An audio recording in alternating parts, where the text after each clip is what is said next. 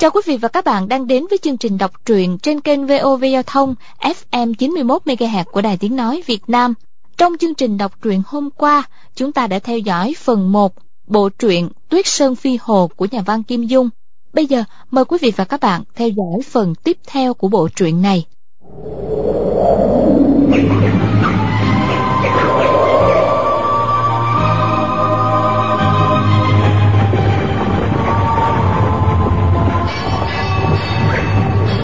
Sơn Phi Hồ. Phần 2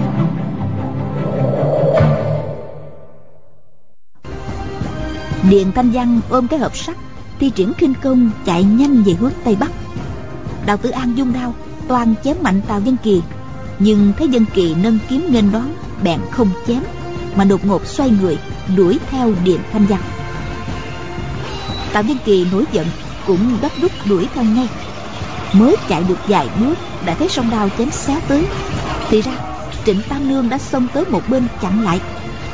Tào dân kỳ sốt ruột, liên tiếp tung liền mấy chiêu hiểm. Chẳng ngờ, trịnh tam nương võ nghệ tuy không giỏi cho lắm, nhưng đã luyện xong bộ đao pháp chuyên dùng để phòng ngự. Chỉ cần sử dụng 36 chiêu trong kho đao pháp thiết môn xoan, thì dù đối phương có là cao thủ đến mấy, cũng không dễ gì thắng ngay được. Tào nhân Kỳ đã liên tục thay đổi ba lộ kiếm pháp, Nhưng nhất thời vẫn không làm gì được mụ. Điền Thanh Văn chạy chừng một dặm, Thấy Đào Tử An đuổi theo sau, Chính là đúng với ý mình. Bèn rẽ qua một sườn núi thì dừng lại, Nửa như trách móc, Nửa như vui mừng nói. Huynh đuổi theo muội để làm gì? Đào Tử An nói. Tiểu muội, Chúng ta hợp sức đối phó lũ gian tặc đi. Việc riêng của chúng ta dễ nói chuyện thôi mà. Điền Thanh Văn nói Ai là tiểu muội của huynh chứ? Sao huynh lại hại gia phụ? Đào Tử An bỗng quỳ hai gối ngay xuống mặt tuyết trắng tay chỉ lên trời thề thốt Có trời cao chứng giám. Nếu Đào Tử An này sát hại điền lão trưởng môn của Thiên Long Môn Thì ngày sau dạng tên xuyên thây Ngàn đao băm xác Điền Thanh Văn mặt mày rạng rỡ hẳn lên Nàng kéo tay tử an Rồi dịu giọng nói. Không phải huynh thì tốt rồi. Mùa đã sớm biết không phải là huynh mà. Bọn họ Bọn họ.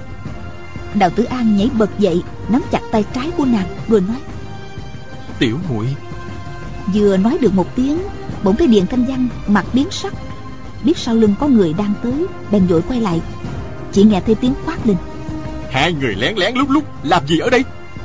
Điền Thanh Văn nổi nóng cái gì mà lén lén lúc lúc chứ? Huynh nói năng cho đường hoàng một chút đi. Đào Tử An quay lại thấy Tào Dân Kỳ chạy tới. La to. Tào sư huynh Huynh chớ có hiểu lầm. Tào Dân Kỳ trợn tròn đôi mắt Quát lên. Hiểu lầm cái con bà ngươi. Rồi nâng kiếm đâm luôn. Đào Tử An đành giơ đao lên đỡ. Hai người mới đấu được vài hiệp Thì nghe thấy tiếng chân chạy trên tuyết Trịnh Tam Nương đang lao tới nhanh như gió. Tào Nhân Kỳ mắng luôn. Con mụ thối tha Sao cứ bám ta mãi thế? Rồi lật tay chém luôn một kiếm. Trịnh Tam Nương dùng đao trái đỡ đòn Tay phải chém trả một đao. Đào Tử An hét to. Trịnh Tam Nương Hai chúng ta hợp sức hạ thằng khốn này trước Rồi hãy tính. Nói vừa dứt liền tung chiêu thâu lương quán trụ. Tay trái giờ dưới lên Tay phải thọc thẳng mũi đao vào Tào Dân Kiệt Tào Nhân Kỳ một mình chọi hai Không hề nao núng Hắn cố ý trổ tài trước mặt giai nhân. Đường kiếm lúc đâm thẳng Lúc chém nghiêng rất linh động Liên tục tấn công. Đạo tử An khen Y nói Kiếm pháp hay lắm.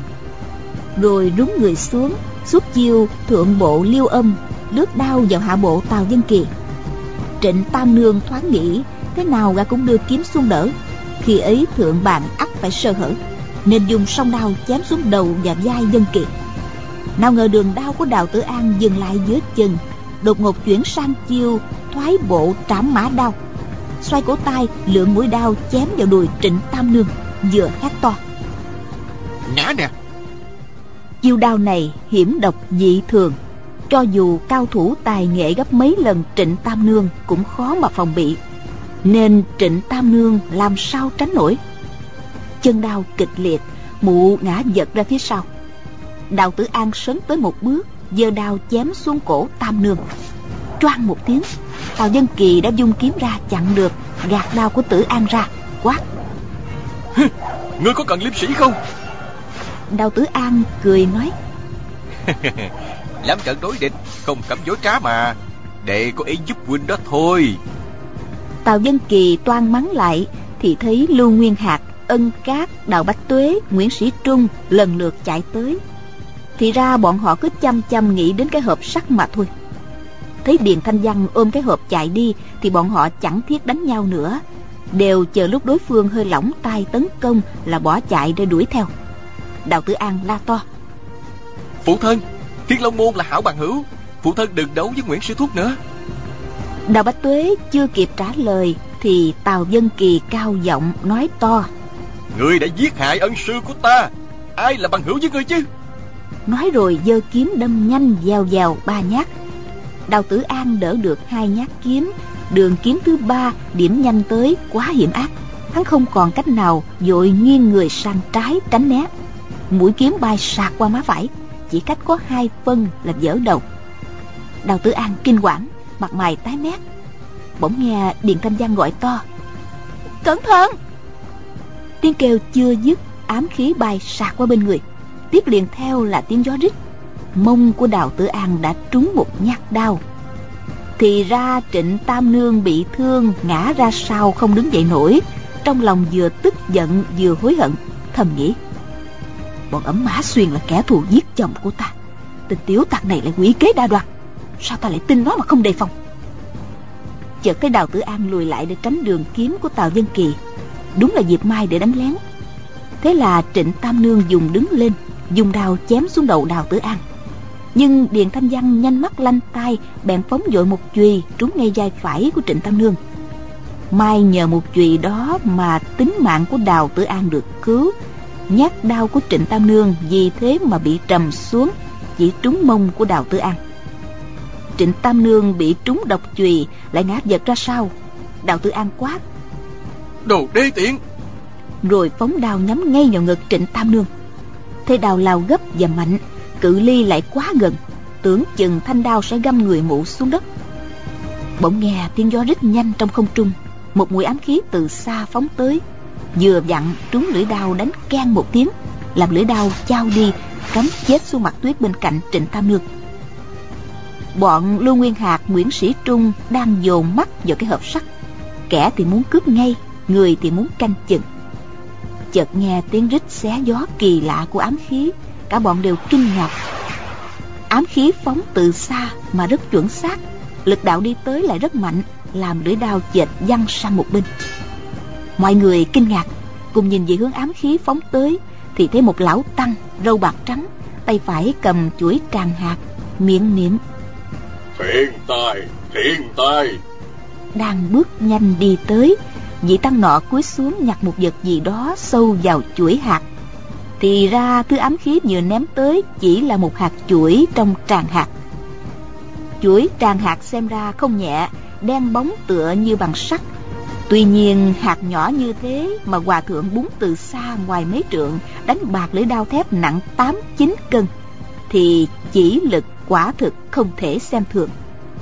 Mọi người đều kinh ngạc, mắt nhìn hòa thượng trân trân lão hòa thượng đó có đôi mắt hình tam giác, mũi cụp xuống, miệng méo, đôi lông mày bạc nghiêng nghiêng rũ xuống, dung mạo cực kỳ quái dị, lại thêm đôi mắt đầy những tia máu. Nếu chỉ căn cứ vào tướng mạo thì giống như một tên vô lại ở thị thành. Nào ngờ lại là người có võ công cao cường như thế. Tăng nhân nọ đưa tay đỡ trịnh tam nương dậy, rút độc chùy ra khỏi vai bà ta, thêm máu đen phun ra từ miệng vết thương. Trịnh tam nương lớn tiếng kêu rên. Tăng nhân nọ lấy trong người ra một viên thuốc màu đỏ bỏ vào miệng tam nương rồi quay lại nhìn mọi người một vòng miệng lẩm bẩm. Viên thuốc này chỉ tạm thời giảm đau thôi. Độc Long Chùy là ám khí độc môn của Thiên Long Môn. Lão nạp không cứu nổi thiếu phụ này đâu. Ánh mắt của tăng nhân nọ dừng trên khuôn mặt của nguyễn sĩ trung rồi nói tiếp Vị thí chủ này là cao thủ Thiên Long Môn phải không? Dẫu không nể mặt lão nạp, Thì xin hãy nể Đức Phật. Giả một thí chủ, mở lượng từ bi. Nói rồi chắp tay xá. Nguyễn Sĩ Trung vốn không hề quen biết Trịnh Tam Nương, vốn cũng không có quán thù gì. Lại thấy tăng nhân nọ bản lãnh cao cường như vậy. Nếu không chịu đưa thuốc giải độc ra, thì e rằng hôm nay bỏ đi chưa chắc đã êm nguyễn sĩ trung là người từng trải trong giang hồ biết tùy người mà ứng xử nên khi thấy lão tăng chắp tay xá thì cũng lập tức đáp lễ nói. Đại sư đã có lời dạy tại hạ đương nhiên xin nghe theo. Nguyễn sĩ trung lấy trong người ra hai cái lọ nhỏ dốc 10 hạt thuốc đen trong một lọ ra cho Trịnh Tam Nương uống. Còn lọ kia Nguyễn Sĩ Trung đưa cho Điền Thanh Văn nói. Hãy trịnh thuốc cho bà ta Điền Thanh Văn giao cho sư thuốc cái hộp sắt rồi cầm lọ thuốc bước ra rịch vết thương cho Trịnh Tam Nương. Tăng nhân nọ nói Thí chủ thật có lòng từ bi. Ông lại chắp tay xá lần nữa Nói tiếp Xin hỏi các vị dị viên cớ gì Mà đánh nhau vậy? Trên đời này không khúc mắc nào mà không thể gỡ nổi. Lão hòa thượng mặt dày này Muốn xin làm người hòa giải. Mọi người nhìn nhau Có người trầm ngâm không nói gì. Có người mặt lộ vẻ tức giận. Tào Dân Kỳ chỉ đào tử an mắng. Tên tiểu tặc này đã sát hại sư phụ của giảng bối Lại còn trộm bảo vật trấn môn của thiên long môn tại hạ nữa. Đại sư thử nghĩ xem Có đáng lấy mạng hay không? Dân Kỳ nói xong rút trường kiếm ra chém vào khoảng không. Lưỡi kiếm chấn động rít thành tiếng. Lão tăng nọ hỏi tôn sư là vị nào vậy? Tào dân kỳ đáp. Sư phụ giảng bối họ điền là trưởng môn tệ môn phái bắc tông. Lão tăng ôi chao một tiếng rồi nói. À hóa ra là quỷ nông đã tạ thế rồi ư. Đáng tiếc Thật đáng tiếc mà. Qua kiểu cách nói Hình như lão tăng nọ có quen biết Điền Quy Nông Lại còn gọi trống không là Quy Nông. Rõ ràng có ý cho mình là bậc bề trên. Điện Thanh Văn vừa địch thuốc cho Trịnh Tam Nương. Nghe lão tăng nọ nói Bèn tiến lại gần sụp xuống lại Khóc nói. Mong đại sư báo thù cho tiên phụ Tìm ra hung thủ thật sự. Lão tăng nọ chưa kịp trả lời thì Tào Dân Kỳ đã la lên. Hung thủ thật giả cái gì nữa? Ở đây có đủ tan chứng cả rồi. Tên tiểu tặc kia Chẳng lẽ còn không phải là hung thủ thật hay sao? Đào Tử An chỉ cười nhạt Không thèm trả lời. Đào Bách Tuế không nén được giận Quát lên. Điền thân gia có giao tình với ta mấy chục năm. Hai nhà còn là chỗ chí thân với nhau. Sao bọn tại hạ lại sát hại y chứ? Tào Dân Kỳ nói. Tại vì muốn trộm cái hộp báo này chứ còn gì nữa? Đào Bách Tuế cả giận Sấn tới dục luôn một roi sắt Tào Dân Kỳ toan đánh trả. Bỗng thi lão tăng nọ quơ tay trái ra Bóc nhẹ vào cổ tay phải của Đào Bách Tuế. Cây roi sắt đột ngột giật ngược trở lại. Đào Bách Tuế thấy lòng bàn tay chấn động, Hổ khẩu đau dữ dội, Không sao nắm được nữa, Dội buông ngay roi sắt ra, nhảy giọt sang bên cạnh. Vập một tiếng, roi sắt cắm ngập một nửa vào lòng đất tuyết. Mọi người đang xúm lại chung quanh tăng nhân, chợt thấy roi sắt bật ngược trở lại, cắm xuống đang đều dạt ra. Ai nấy đều tròn xoe mắt nhìn lão vô cùng kinh ngạc thầm nghĩ. Trấn quan đồng xưa nay vẫn ý vào sức cương mãnh mà xưng hùng trong giới chó lâm. Sao lại để một hoa thượng chỉ móc sơ một cái đã phải buông vũ khí ra vậy? Đào Bách Tuế mặt mũi đỏ gay La lên. Hòa thượng gớm thật. Quá ra là hòa thượng được phái thiên long môn mời đến giúp Lão Tăng nọ túm tỉm cười nói. Thí chủ tuổi tác đã cao Sao lại còn nóng giận như vậy? Đúng là lão nạp nhận lời mời của một người Nên mới đến núi Trường Bạch này. Nhưng mà người mời lão nạp Không phải là Thiên Long Môn. Cả hai bên Thiên Long Môn và cha con họ Đào đều ngạc nhiên Thầm nghĩ. Thảo nào lão lại cứu trịnh Tam Nương Nếu lão là trợ thủ cho bình thông tiêu cục Thì có lẽ khó mà giữ nổi cái hộp sắt này. Nguyễn Sĩ Trung lùi lại một bước. Ân Cát và Tào Dân Kỳ cầm kiếm tiến lên phía trước Đứng hai bên hộ vệ cho lão. Tăng nhân nọ dường như chẳng để ý gì lại nói tiếp. Ở đây không có củi lửa không cơm rượu giá lạnh không chịu nổi. Sơn trang của người mời lão nạp đến cách đây không xa các vị coi như đều là bạn của lão nạp. Chi bằng cùng đến đó nghỉ chân. Vị chủ nhân ấy thấy nhiều anh hùng hảo hán đến thăm, chắc hẳn sẽ vui mừng lắm. Còn bà nó, bọn ta cùng kéo đến quấy quả y một phen cho đã đi. Nói rồi tâm nhân nọ cười ha hả. Dường như chẳng còn nhớ gì đến cuộc quyết chiến vừa rồi của mọi người. Mọi người thấy hòa thượng mặt mũi tuy xấu xí, nhưng nói năng có hòa khí là người xuất gia mà lại văn tục con bà nó kể ra cũng hơi lạ. Nhưng đối với số khách võ lâm này lời tục tằng ấy nghe đã quen tai. Ngược lại họ còn thấy thân mật tự nhiên nên tâm lý đề phòng cũng dơi đi quá nữa. Ân cát hỏi không biết vị chủ nhân mà đại sư nói là bậc tiền bối nào vậy? Lão tăng đó đáp vị chủ nhân này không cho phép lão nạp nói tên họ của y. Lão nạp dụng hiếu khách đã có lời mời rồi. Nếu vị nào không chịu nể mặt thì lão nạp thật sự cảm thấy bẻ bàn lưu nguyên hạc thấy lão tăng mười phần cổ quái nên trong lòng ngần ngại bèn chắp tay nói. Đại sư xin chớ trách tại hạ không thể bồi tiếp được. Nói rồi quay người phóng đi. Lão tăng nọ cười nói. Ở chốn núi sâu quan giả mà lại gặp được quan gia. Phúc lớn à con bà đó phúc lớn á lão tăng nọ để cho lưu nguyên hạc phi hành được một quãng chậm rãi nói xong mấy câu đó rồi mới lắc người đuổi theo. Chỉ thấy lão tung người chạy nhanh trên tuyết thân pháp rất khó coi vừa dụng về vừa cổ quái khiến mọi người phải bật cười tuy dáng điệu của lão vừa tựa như vịt bầu lại vừa tựa như ếch nhái nhưng trong khoảnh khắc lão đã đứng trước mặt lưu nguyên hạc cười nói. Lão nạp phải xin lỗi lão quan gia rồi. Không đợi nguyên hạc trả lời lão tăng dung tay trái thành một vòng tròn bất ngờ đảo lại chộp lấy cổ tay phải của nguyên hạc. Lưu nguyên hạc cảm thấy nửa người tê bại biết mình đã hồ đồ để lão chộp trúng mạch môn rồi. Trong lúc nguy cấp nguyên hạc xuất chưởng tay trái nhằm vào lão tăng đánh tới. Lúc này lão tăng nắm cổ tay phải nguyên hạc bằng ngón cái và ngón trỏ tay trái của mình. Đợi chưởng trái của nguyên hạc đánh tới, liền nâng tay phải của nguyên hạc lên. Dùng ba ngón tay trái còn lại là ngón giữa, ngón áp út và ngón út chộp luôn vào cổ tay trái của nguyên hạc thế là chỉ cần một tay trái mà lão tăng đã chộp dính cả hai tay của nguyên hạc tay phải vẫn cầm chuỗi tràng hạt nhảy tưng tưng, lôi về. Mọi người thấy hai tay của nguyên hạt giống như bị một cái còng sắt khóa chặt. Để cho lão tăng lôi trở lại, thì vừa kinh ngạc vừa mừng rỡ. Kinh ngạc vì công phu cao cường của lão tăng, thật hiếm thấy. Mừng rỡ vì lão không phải là người đến trợ giúp cho bình thông tiêu cục.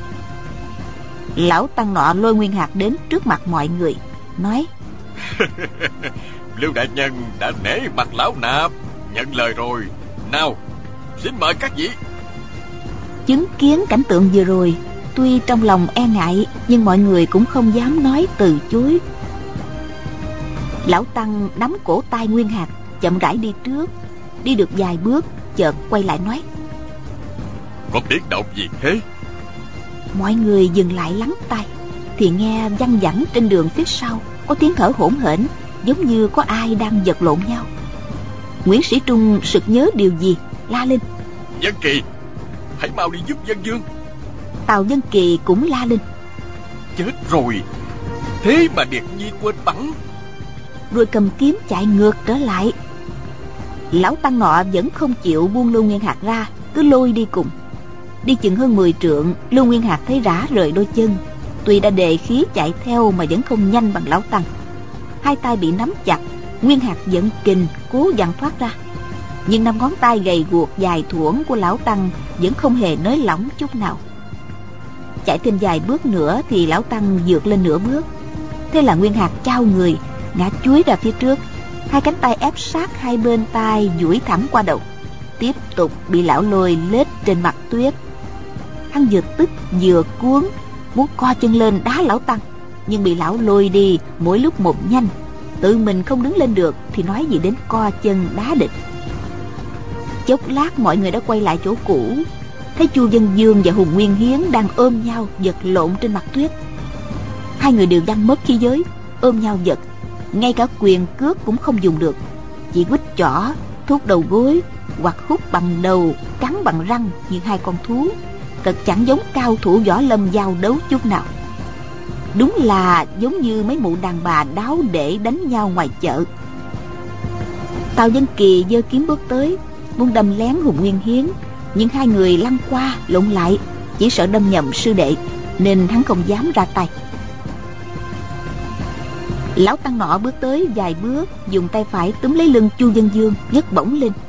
Vì hai người đang ghì chặt nhau, nên nhất dân dương thì kéo theo cả nguyên hiến hai người đang thăng máu, nên tuy người treo lơ lửng vẫn tiếp tục ẩu đả không thôi.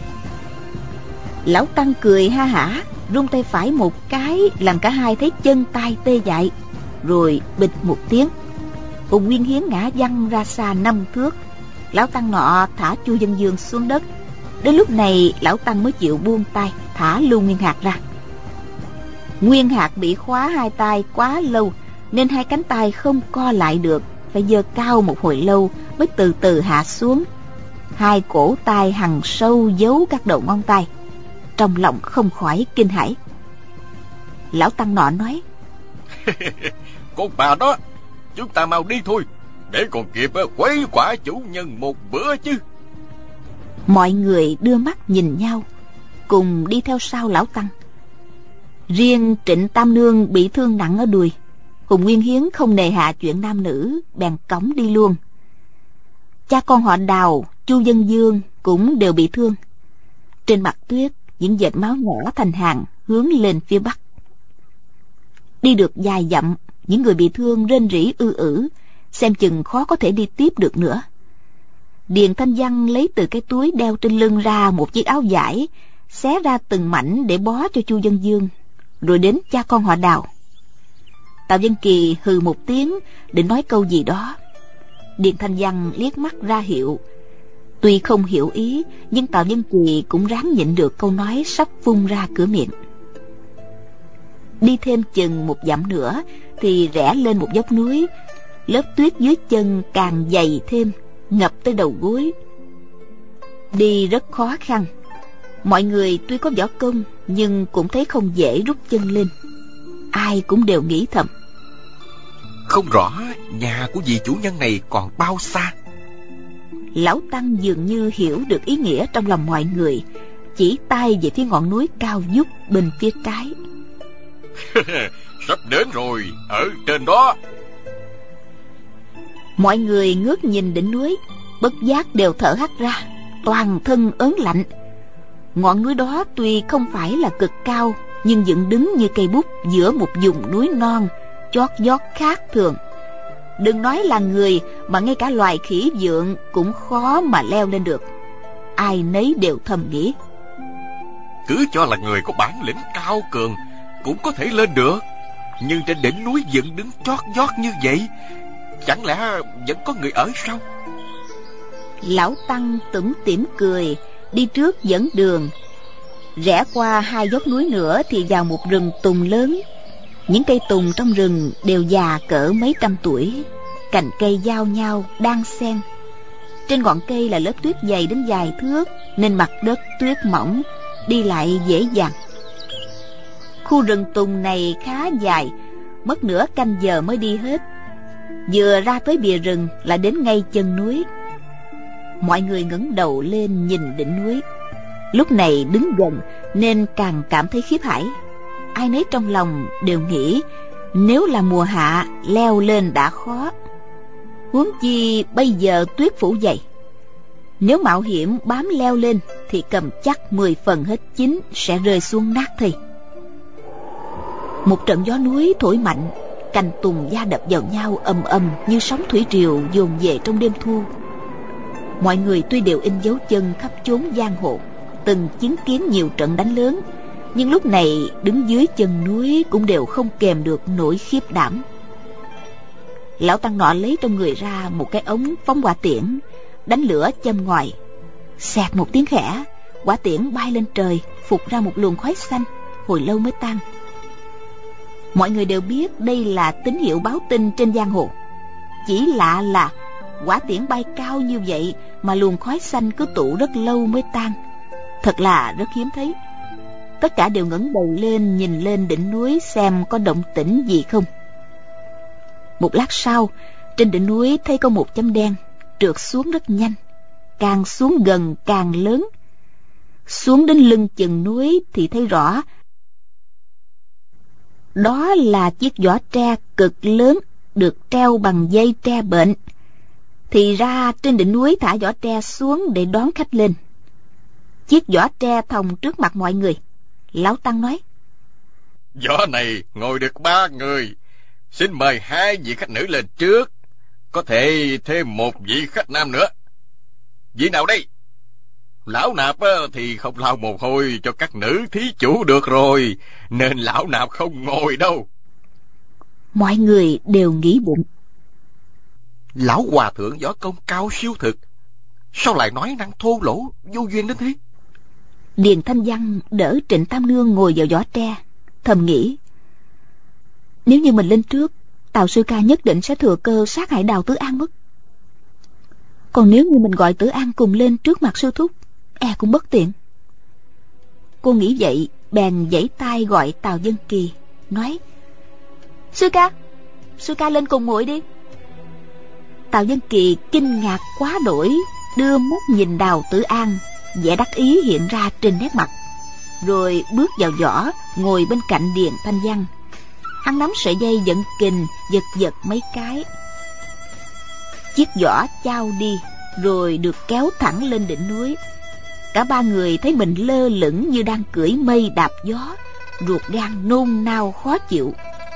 Đến lưng chừng núi điện thanh văn nhìn xuống, thấy đám người dưới núi bé tí như những cái chấm nhỏ thì ra, nếu nhìn từ xa, ngọn núi này có vẻ không cao lắm. Kỳ thực, dách dựng đứng hơn nghìn trượng, kỳ dĩ dị thường. Điện thanh văn cảm thấy đầu choáng mắt qua, nhắm nghiền mắt lại, không dám nhìn nữa. Thời gian khoảng uống xong một tuần trà, chiếc giỏ đã được kéo lên đỉnh núi. Tạ dân kỳ bước ra khỏi giỏ, đỡ thanh văn và tam nương ra theo mọi người quan sát, thấy ở mép đỉnh núi có ba cái trục cuốn lớn luồn dây trúc bệnh liền nhau. Ba cái trục quay kéo lên hoặc hạ vỏ tre xuống. Có hơn chục hán tử dạm dở quay ba cái trục. Cái vỏ lại được thả xuống. Sau vài lần thả xuống kéo lên, lão tăng cùng với tất cả mọi người đều đã lên đỉnh núi. Hai hán tử mặc áo xám đứng bên trục quay, thấy nhóm tào dân kỳ lên đỉnh núi mà chẳng nói chẳng rằng cho tới khi lão tăng lên đến nơi chúng mới khom lưng cúi chào. Lão tăng nọ cười nói lão nạp không báo trước với chủ nhân mà đã dẫn theo mấy người bạn lên xin ăn chực bữa cơm chay đây. Một người trạc tuổi trung niên cổ dài trán rộng cúi người đáp đã là bạn của bảo thụ đại sư thì chủ nhân tại hạ đương nhiên rất hoan nghênh. Mọi người nghĩ thầm thì ra tên lão là bảo thụ. Gã trung niên lại quay người xá chào mọi người rồi nói chủ nhân của tiểu nhân có việc phải ra ngoài nên không thể ra đón tiếp khách quý. Mong các vị anh hùng tha lỗi cho. Ai nấy vội vàng đáp lễ trong bụng cùng lấy làm lạ. Người này ở tận trên đỉnh núi tuyết sơn ăn mặc mỏng manh như thế mà vẫn không có vẻ sợ lạnh. Hắn là nội công không tệ. Nhưng nghe cách nói năng chứng tỏ là kẻ bề dưới. Thế không biết chủ nhân của hắn là nhân vật anh hùng nào? Báo thụ tỏ vẻ hơi ngạc nhiên hỏi. Chủ nhân của người không có ở nhà ư? Tại sao lại ra ngoài vào lúc này?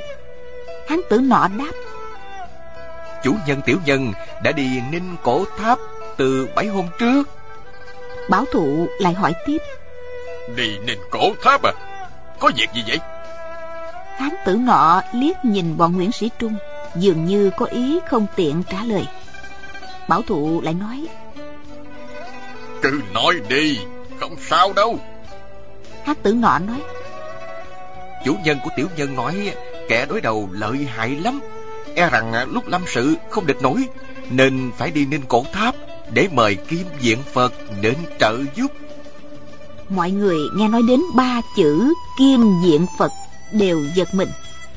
Người này là bậc tiền bối trong võ lâm, suốt 20 năm đi lại trên giang hồ, lấy hiệu là đã biến thiên hạ vô địch thủ, đánh khắp thiên hạ không có địch thủ. Vì bảy chữ ngoại hiệu này mà y đã chuốc quán với không biết bao nhiêu là kẻ thù và cường địch. Nhưng vì võ công của y cao siêu thật sự nên bất cứ cao thủ môn phái nào cũng lần lượt bại với tay y. Mười năm gần đây y mai danh ẩn tích, trong võ lâm không ai biết tin tức gì về y. Có người đồng rằng y đã bệnh chết ở Tây vực nhưng chẳng ai chính mắt thấy nên vẫn còn bán tính bán nghi. Lúc này bỗng nghe tin không những Kim Diện Phật vẫn còn sống, mà vị chủ nhân ở đây đang mời y lên núi, thì mọi người đều thấp thỏm không yên. Nguyên Kim Diện Phật vốn võ công cao siêu, lại vừa căm ghét kẻ ác như kẻ thù. Nếu có kẻ làm điều bất chính, không biết thì thôi, chứ để cho y nghe được thì thế nào y cũng đến tận nơi để hỏi tội. Nhẹ thì kẻ đó cũng bị gãy một chân hoặc một tay, nặng thì mất mạng, không sao trốn được. Cả bọn người lên đỉnh núi này, không ít thì nhiều cũng đã từng làm những việc bất lương. Nay bỗng nghe ba chữ kim diện Phật, trách sao lại chẳng giật mình thấp thỏm. Bảo thụ mỉm cười nói. Chủ nhân các ngươi cũng quá cẩn thận đó thôi. Cái gã tuyết sơn phi hồ có bản lĩnh ghê gớm gì mà phải tốn công như vậy? Hán tử nọ đỡ lời. Có thêm đại sư từ xa tới giúp một tay, thì tệ trang yên tâm rồi. Nhưng nghe nói gã tuyết sơn phi hồ đó vô cùng hung hãn xảo quyệt. Chủ nhân tiểu nhân nói, cứ phòng bị thì vẫn hơn. Có nhiều người giúp sức thì con chồn bay đó khó mà thoát được. Mọi người nghe vậy đều bụng bảo dạ. Không rõ Đức Sơn Phi Hồ là kẻ nào mà lợi hại đến thế. Bảo thụ và hán tử kia nói chuyện xong, cũng bước về phía trước. Đi vòng qua mấy cây tùng phủ đầy tuyết, thì thấy một tòa nhà đá năm gian rất lớn. Chung quanh tòa nhà tuyết phủ dày đặc. Mọi người cùng bước vào cửa lớn, đi qua một hành lang dài, thì vào tiền sảnh. Tiền sảnh cực rộng, bốn góc có bốn lò than hồng. Chính giữa sảnh có treo một câu đối trên tấm ván gỗ, viết hai mươi chữ đại tự. Bất lai liêu đông, đại ngôn thiên hạ vô địch thủ, giải cứu dực bắc, phương tính thế gian hữu anh hùng. Tức là chưa đến liêu đông, quên quan thiên hạ không địch thủ, gặp nơi dực bắc mới biết thế gian có anh hùng dòng chữ nhỏ phía trên đề nhân huynh hy mạnh chỉ bảo cho phía dưới đề kẻ càng rỡ là miêu nhân phượng, hổ thẹn năm xưa ăn nói ngông cuồng. Sau khi say, xin sửa lại. Mọi người đều là dân giang hồ, ít học, không hiểu rõ cho lắm ý nghĩa của câu đối. Chỉ mơ hồ hiểu, dường như miêu nhân phượng cảm thấy hổ thẹn vì ngoại hiệu của mình. Mỗi chữ đều được khắc sâu vào mặt gỗ, hình như được khắc bởi một vật rất sắc bén bảo thụ hơi đổi sắc mặt nói. Giao tình với chủ nhân ngươi với kim diện phật sâu sắc đấy nhỉ? Hán tử cổ dài đó đáp. Dân trang chủ tiểu nhân quen biết miêu đại hiệp đã mấy chục năm nay rồi. Báo thụ à một tiếng. Còn lưu nguyên hiệp thì tim đập thình thịch y thầm nghĩ. Đến nhà bạn của miêu nhân phượng xem ra cái mạng già của ta phen này tiêu rồi. Trong khoảnh khắc hai bàn tay lão ướt đẫm mồ hôi. Mọi người lần lượt ngồi xuống. Hán tử nọ gọi người mang trà lên và đứng ở dưới tiếp chuyện. Bảo thủ lại nói ngoại hiệu đã biến thiên hạ vô địch thủ của kim diện phật năm xưa. Kể ra cũng quá ngông cuồng. Xem câu đối này chắc y đã nhận sai rồi đó Hán tử cổ dài đỡ lời. Không phải đâu. Chúng nhân tại hạ nói đó là miêu đại hiệp khiêm tốn mà thôi. Thực ra, nếu không ngại rườm ra, thì ngoại hiệu của miêu đại hiệp nên thêm vào bốn chữ nữa là cổ giảng kim lai. Tức là từ xưa tới nay. Bảo thụ hừ một tiếng, cười nhạt nói. Kinh Phật có nói, năm à, Phật tổ thích ca mâu ni giáng thế, vừa chào đời, nó tự xưng là Thiên thượng thiên hạ, duy ngã độc tôn. Tức trên trời dưới trời, chỉ một mình ta là tôn quý. Vậy thì câu này có thể đối với câu cổ giảng kim lai đã biến thiên hạ vô địch thủ rồi. Tào Dân Kỳ hiểu ý châm biếm trong lời của bảo thụ nên bật cười. Hắn tử cổ dài nọ tức giận đưa mắt nhìn hắn, trầm giọng nói. Xin quý khách hãy tỏ ra tôn trọng cho. Tào Dân Kỳ ngạc nhiên hỏi. Sao? Hán tử nọ đáp. Nếu kim diện Phật biết các hạ cười nhạo y, e rằng quý khách không được yên thân đâu. Tào Dân Kỳ nói tiếp. Đạo lý võ học rộng lớn vô cùng, nên biết là ngoài bầu trời này còn có bầu trời khác. Trên người giỏi này còn có người giỏi hơn. Y cũng là người bằng xương bằng thịt thôi. Cứ cho là bản lĩnh cao cường đi, nhưng sao lại dội xưng bảy chữ đã biến thiên hạ vô địch thủ? Hán tử nọ đáp. Tiểu nhân kiến thức nông cạn, không rõ sự đời, chỉ biết chủ nhân nói xứng đáng thì hắn là xứng đáng. Tào Dân Kỳ thấy người này nói năng khiêm tốn, nhưng thần sắc cực kỳ ngạo mạn, thì nộ khí bốc lên. Y nghĩ bụng. Ta là trưởng môn của một phái, sao có thể chịu đựng tên đầy tớ thấp hèn này khiêu khích cho được? Tào Dân Kỳ bèn cười nhạt nói. Ngoài kim diện Phật ra, chắc quý chủ nhân là đệ nhất thiên hạ rồi. Thật tức cười. Hán tử nọ đáp. Chuyện này thì không dám. Rồi gã giơ tay vỗ nhẹ vào lưng ghế Tào Dân Kỳ đang ngồi. Tào Dân Kỳ thấy lưng ghế chấn động, người giật nảy lên. Hắn đang cầm chén trà. Trong lúc bất ngờ, chén trà vụt khỏi tay rơi xuống. Chắc hẳn phải dở tàn dưới đất. Nhưng hán tử nọ đã cúi người đưa tay đỡ luôn cái chén, rồi nói. Quý khách, hãy cẩn thận. Tào Dân Kỳ đỏ mặt, ngoảnh đầu nhìn sang chỗ khác, không đáp. Hán tử nọ tự tay đặt chén trà lại lên bàn. Bảo thụ dường như không thấy gì, lại nói với hán tử kia. Ngoài kiếm diện Phật với lão nạp ra, chủ nhân người còn hẹn ai tới giúp sức nữa. Hán tử nọ đáp. Trước lúc đi, chủ nhân nói nội trong ngày hôm nay sẽ có đạo trưởng quyền minh tử của phái thanh tạng Ờ, linh thanh cư sĩ ở núi côn luân. Ờ, tưởng lão quyền sư của thái cực môn ở hà nam tới đây. Chủ nhân dặn dò tiểu nhân phải tiếp đón chu tớt. Đại sư là người đến đầu tiên, đủ thấy thịnh tình của đại sư. Nếu chủ nhân biết được, hắn sẽ rất cảm kích. Bảo thụ đại sư lúc được chủ nhân nơi đây mời, chỉ nghĩ một khi mình đã đến thì dù việc có khó khăn đến đâu cũng giải quyết được thôi không ngờ ngoài lão ra, chủ nhân còn mời thêm khá nhiều nhân vật có tên tuổi khác nữa. Tuy phần lớn lão chưa gặp mặt bao giờ, nhưng cũng đều đã từng nghe tên tuổi. Toàn bộ đều là những nhân vật thuộc hạng nhất lưu cao thủ. Lão nhủ thầm.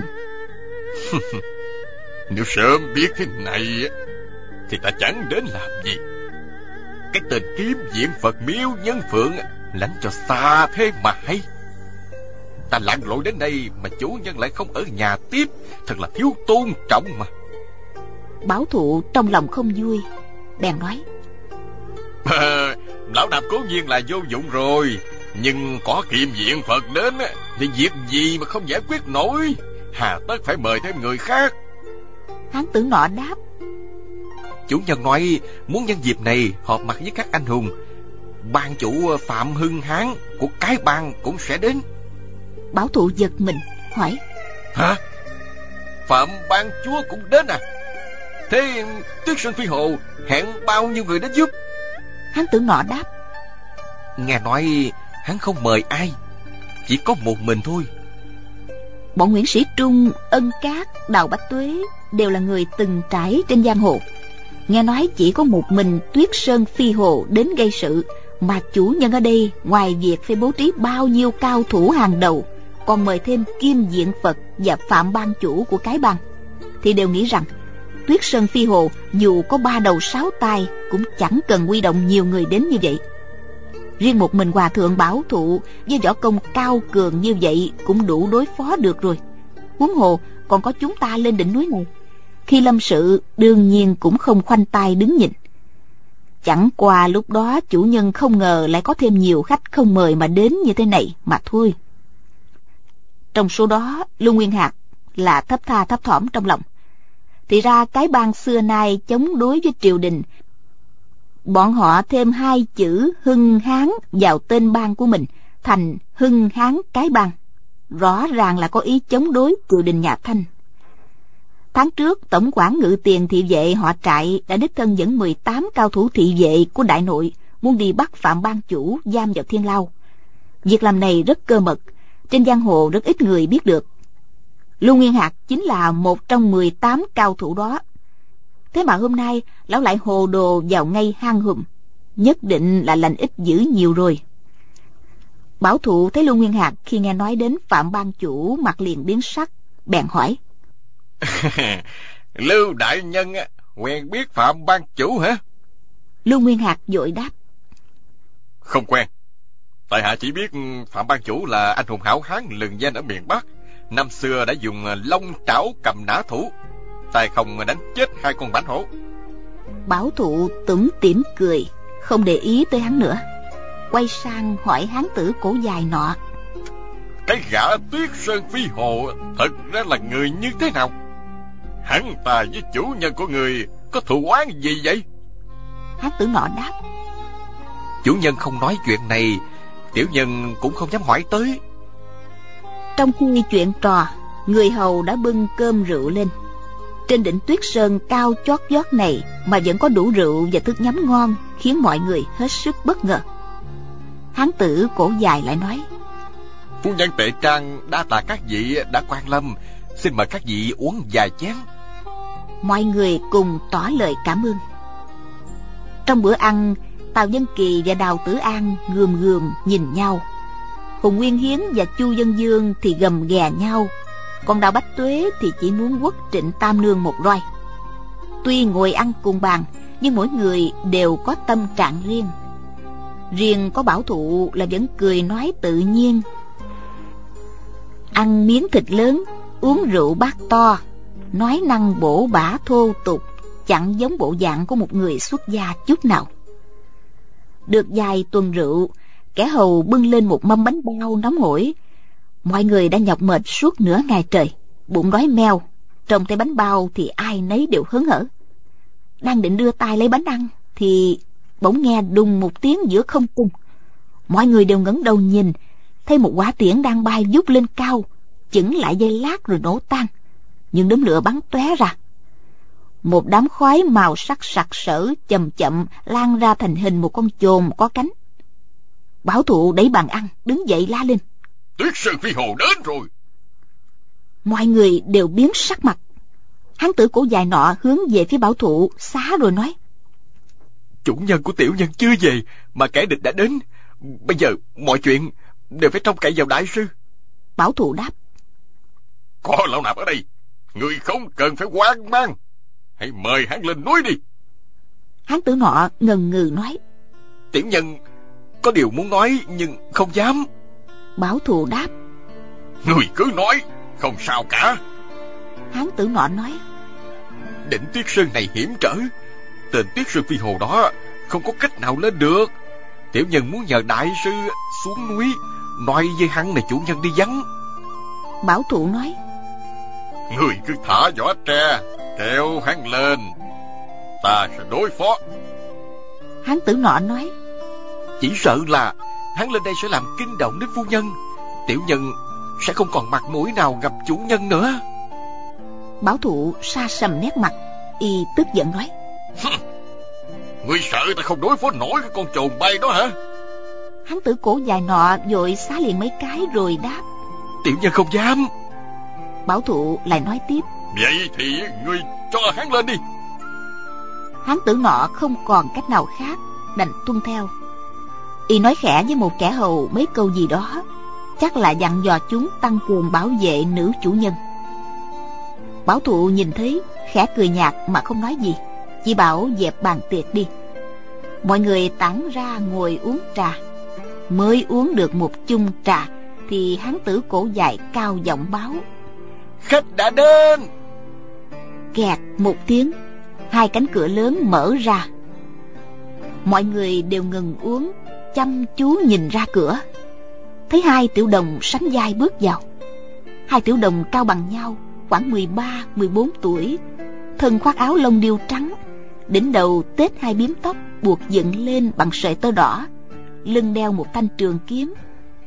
Cả hai đều có khuôn mặt tuấn tú như tranh dáng vẻ thanh nhã lạ nhất là diện mạo của chúng giống hệt nhau, khó mà phân biệt được. Chỉ khác nhau ở chỗ, tiểu đồng đi bên phải thì chui kiếm chéo sang phải, còn tiểu đồng đi bên trái thì chui kiếm chéo sang trái. Trên tay hai tiểu đồng có bưng một chiếc hộp. Mọi người thấy bộ dạng của hai tiểu đồng này thì ngạc nhiên, trong lòng đều thở phào nhẹ nhõm. Bởi vì họ cứ tưởng cái gã tuyết sơn phi hồ cùng hung cực ác sẽ vào chứ không ngờ chỉ là hai chú nhóc con như thế này. Khi hai tiểu đồng đi vào gần hơn, mọi người thấy trên mỗi biếm tóc của chúng đều đính một viên minh châu. Cả bốn hạt đều to bằng đầu ngón tay, lấp lánh ánh sáng rất thanh nhã. Hùng nguyên hiến là tiêu đầu một tiêu cục đạo bách tuế thì dày dạn trong chốn lục lâm. Cả hai đều rất sành giá trị bảo vật. Vừa nhìn thấy bốn hạt minh châu đó, tim họ đã đập mạnh thầm nghĩ. Bốn hạt minh châu này cực kỳ quý giá. Áo lông điều trắng hai đứa nó mặc không lẫn một sợi lông tạp. Cũng là thứ rất hiếm có. Ngay nhà đại phú cũng chưa chắc đã có thứ trân quý như thế này. Hai tiểu đồng thấy bảo thụ ngồi chính giữa bèn tiến đến khom người xá chào. Tiểu đồng đi bên trái nâng cao chiếc hộp. Hán tử cổ dài nọ đỡ lấy mở ra và trình lên trước mặt bảo thụ. Bảo thụ thấy trong hộp có một lá thiếp màu đỏ bèn cầm lên xem. Một hàng chữ đen nhánh viết giảng sinh hồ phỉ kính bái. Cuộc hội ngộ trên đỉnh tuyết sơn xin hẹn đúng giờ ngọ hôm nay. Nét chữ rắn rỏi ngay ngắn. Bảo thụ thấy hai chữ hồ phỉ thì chợt nghĩ ra.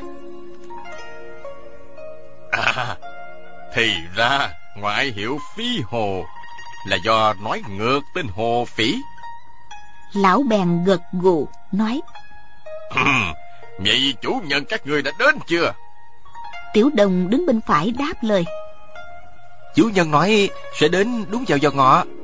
Vì ngại quý chủ nhân phải đợi lâu Nên mạo muội sai hai anh em giảng bối Đến trước báo tin Tiếng nói của tiểu đồng lanh lảnh trong vắt Bảo thụ thấy chúng rất đáng yêu Bèn hỏi Các người là huynh đệ song sinh hả? Một tiểu đồng trả lời. Vâng. Nói xong nghiêng người xá chào Và quay người định đi ra. Hán tử cổ dài nọ liền nói. Hai tiểu đệ hãy nán lại ăn chút gì đã Rồi hãy đi. Tiểu đồng đứng bên phải trả lời. Đa tạ đại ca Không được lệnh của chủ nhân Nên không dám ở lại. Điện Thanh Văn lấy trên khay một ít trái cây đưa cho hai tiểu đồng, tươi cười nói. Vậy thì ăn chút trái cây nha. Tả đồng đón lấy rồi đáp. Xin đa tạ cô nương. Tào Dân Kỳ là người rất hẹp hòi hay đố kỵ, lại thêm tính nóng như lửa, không kìm được nỗi ghen tức khi thấy Điện Thanh Văn tỏ ra thân mật với hai tiểu đồng. Máu nóng y bốc lên, y cười nhạt nói. Còn nít mà cũng đeo trường kiếm. Chẳng lẽ hai đứa nhỏ bầy cũng biết kiếm thuật ư? Hai tiểu đồng ngạc nhiên nhìn Tào Dân Kỳ cùng đáp. Ừ, tiểu đệ không biết. Dân Kỳ quát lên. Thế làm bộ làm tịch đeo trường kiếm để làm gì? Hãy để lại cho ta. Nói rồi, thọ hai tay nắm chui kiếm của cả hai. Hai tiểu đồng hoàn toàn không ngờ lúc này lại có người muốn tước binh khí của chúng Tào Nhân Kỳ xuất thủ cực kỳ mau lẹ, chỉ nghe soạt soạt hai tiếng. Mọi người thấy lấp loáng ánh sáng xanh. Hai thanh trường kiếm đã bị rút ra khỏi vỏ nằm trong tay của tào dân kỳ rồi. Tào dân kỳ cười ha hả nói hai thằng nhóc. Mới nói được có ba tiếng thì hai tiểu đồng đã cùng giọt tới. Một suất tả chưởng một suất hữu chưởng tức tốc đánh vào cổ của tào dân kỳ nhanh như điện chớp. Hai tiểu đồng cùng bẻ cổ hắn xuống phía trước tào dân kỳ đang định chống trả thì bị một chú dùng chân trái, một chú dùng chân phải cùng lúc ra đòn, móc vào hai chân của hắn, khiến hắn nhất thời bị mất thăng bằng, lộn hết nửa vòng, ngã xuống đất bịch một tiếng thật nặng. Tào dân kỳ đoạt kiếm đã nhanh, nhưng cú ngã này xảy ra còn nhanh hơn. Mọi người còn đang sửng sốt thì hai tiểu đồng xông ngay vào, toan đoạt lại hai thanh trường kiếm trong tay tào dân kỳ. Nhưng dân kỳ đâu phải hạng xoàn chẳng qua vừa nãy chưa kịp đề phòng mới bị ngã. Vừa ngã xuống, hắn lập tức tung người đứng dậy, giơ hai thanh kiếm lên, dọa cho hai tiểu đồng phải lui lại. Chẳng ngờ hai tiểu đồng cùng tung người lên, không biết bằng cách nào mỗi chú một tay đã tóm lấy cổ tào dân kỳ, vừa kéo vừa móc. Chiêu thức giống hệt như vừa nãy, làm cho tào dân kỳ lại ngã bịch một lần nữa. Cú ngã trước đó có thể nói là vì chưa đề phòng, nhưng cú ngã thứ hai thì lại nặng hơn. Tào dân kỳ là trưởng môn của thiên long môn, đang ở độ tuổi sung sức, còn hai tiểu đồng chỉ cao tới ngực hắn mà thôi. Thế mà ngã luôn hai lần, thử hỏi còn mặt mũi nào nữa? Trong lúc cuồng nộ, trong đầu nổi lên sát khí, hắn chưa tung người đứng lên đã hạ thanh kiếm bên tay trái xuống. Thanh kiếm bên tay phải đột ngột phạt ngang định một nhát kiếm chém chết luôn hai tiểu đồng. Điện thanh văn thấy hắn dùng nhị lan đảm sơn chiều số sát thủ rất hiểm độc của bản môn. Ngay cả người có võ công cao cường trong lúc bất ngờ cũng khó đỡ nổi. Thấy hai đứa bé trắng trẻo đáng yêu sắp mất mạng đến nơi đang vội la lên. Sư ca, dừng ngay sát chiêu đó. Tào dân kỳ dung kiếm chém ra. Nghe tiếng la của điền thanh văn tuy vốn luôn nghe lời sư muội nhưng chiêu kiếm đã tung ra trong lúc vội vàng không kịp thu kiếm về, đành trầm cổ tay xuống một chút. Thầm nghĩ để lại cái sẹo trên ngực hai chú tiểu đồng cũng được rồi. Chẳng ngờ tả đồng bỗng luồn qua dưới nách tàu dân kỳ, chui sang bên phải. Hữu đồng thì luồn qua bên trái. Thế là nhát kiếm của hắn chém vào khoảng không. Đang định thu chiêu chém tiếp, chợt thấy lấp loáng bóng hai chú tiểu đồng nhỏ thó áp tới hai bên người dân kỳ hai lần nếm mùi cay đắng rồi. Nhưng kiếm chiêu đã đi quá đà, khó mà thu kiếm để hồi kích. Mắt thấy chúng lại dở quá chiêu, nhưng không cách nào chống đỡ hay tránh né. Liền buông hai kiếm, dùng chưởng đẩy mạnh ra. Miệng quát, đi! Mỗi chưởng dùng tới 10 thành công lực. Hai tiểu đồng chỉ cần bị chưởng lực trượt qua thôi cũng không tránh khỏi bị thương. Đột nhiên thấy bóng người lướt qua, thoát cái, hai đứa bé biến đâu mất tào dân kỳ vội quay phát người lại, thì tả đồng đã luồn sang phải. Còn hữu đồng luồn sang trái, khiến hắn qua cả mắt, cổ lại bị hai tiểu đồng ghi chặt. Trong lúc nguy cấp, tào dân kỳ gắng hết sức ưỡn lưng thẳng người cho cổ hướng ra phía sau, định bụng ném hai tiểu đồng té ra sau. Vừa mới giận kình thật mạnh để ném, thì hai bàn tay nhỏ bỗng buông ra. Trong lúc chơi giới, tào dân kỳ biết là nguy rồi vội vàng thu kình lực định đứng vững lại nhưng đã muộn. Quý vị và các bạn thân mến chúng ta vừa theo dõi phần 2 của bộ truyện tuyết sơn phi hồ của nhà văn kim dung. Mời quý vị và các bạn đón theo dõi phần tiếp theo của bộ truyện này sẽ được phát sóng vào chương trình đọc truyện ngày mai. Mọi góp ý cho chương trình, quý vị và các bạn hãy gửi vào hộp thư điện tử đọc truyện vovavonggmail.com quý vị nhé. Đến đây thì ekip thực hiện chương trình xin phép nói lời chào tạm biệt và hẹn gặp lại.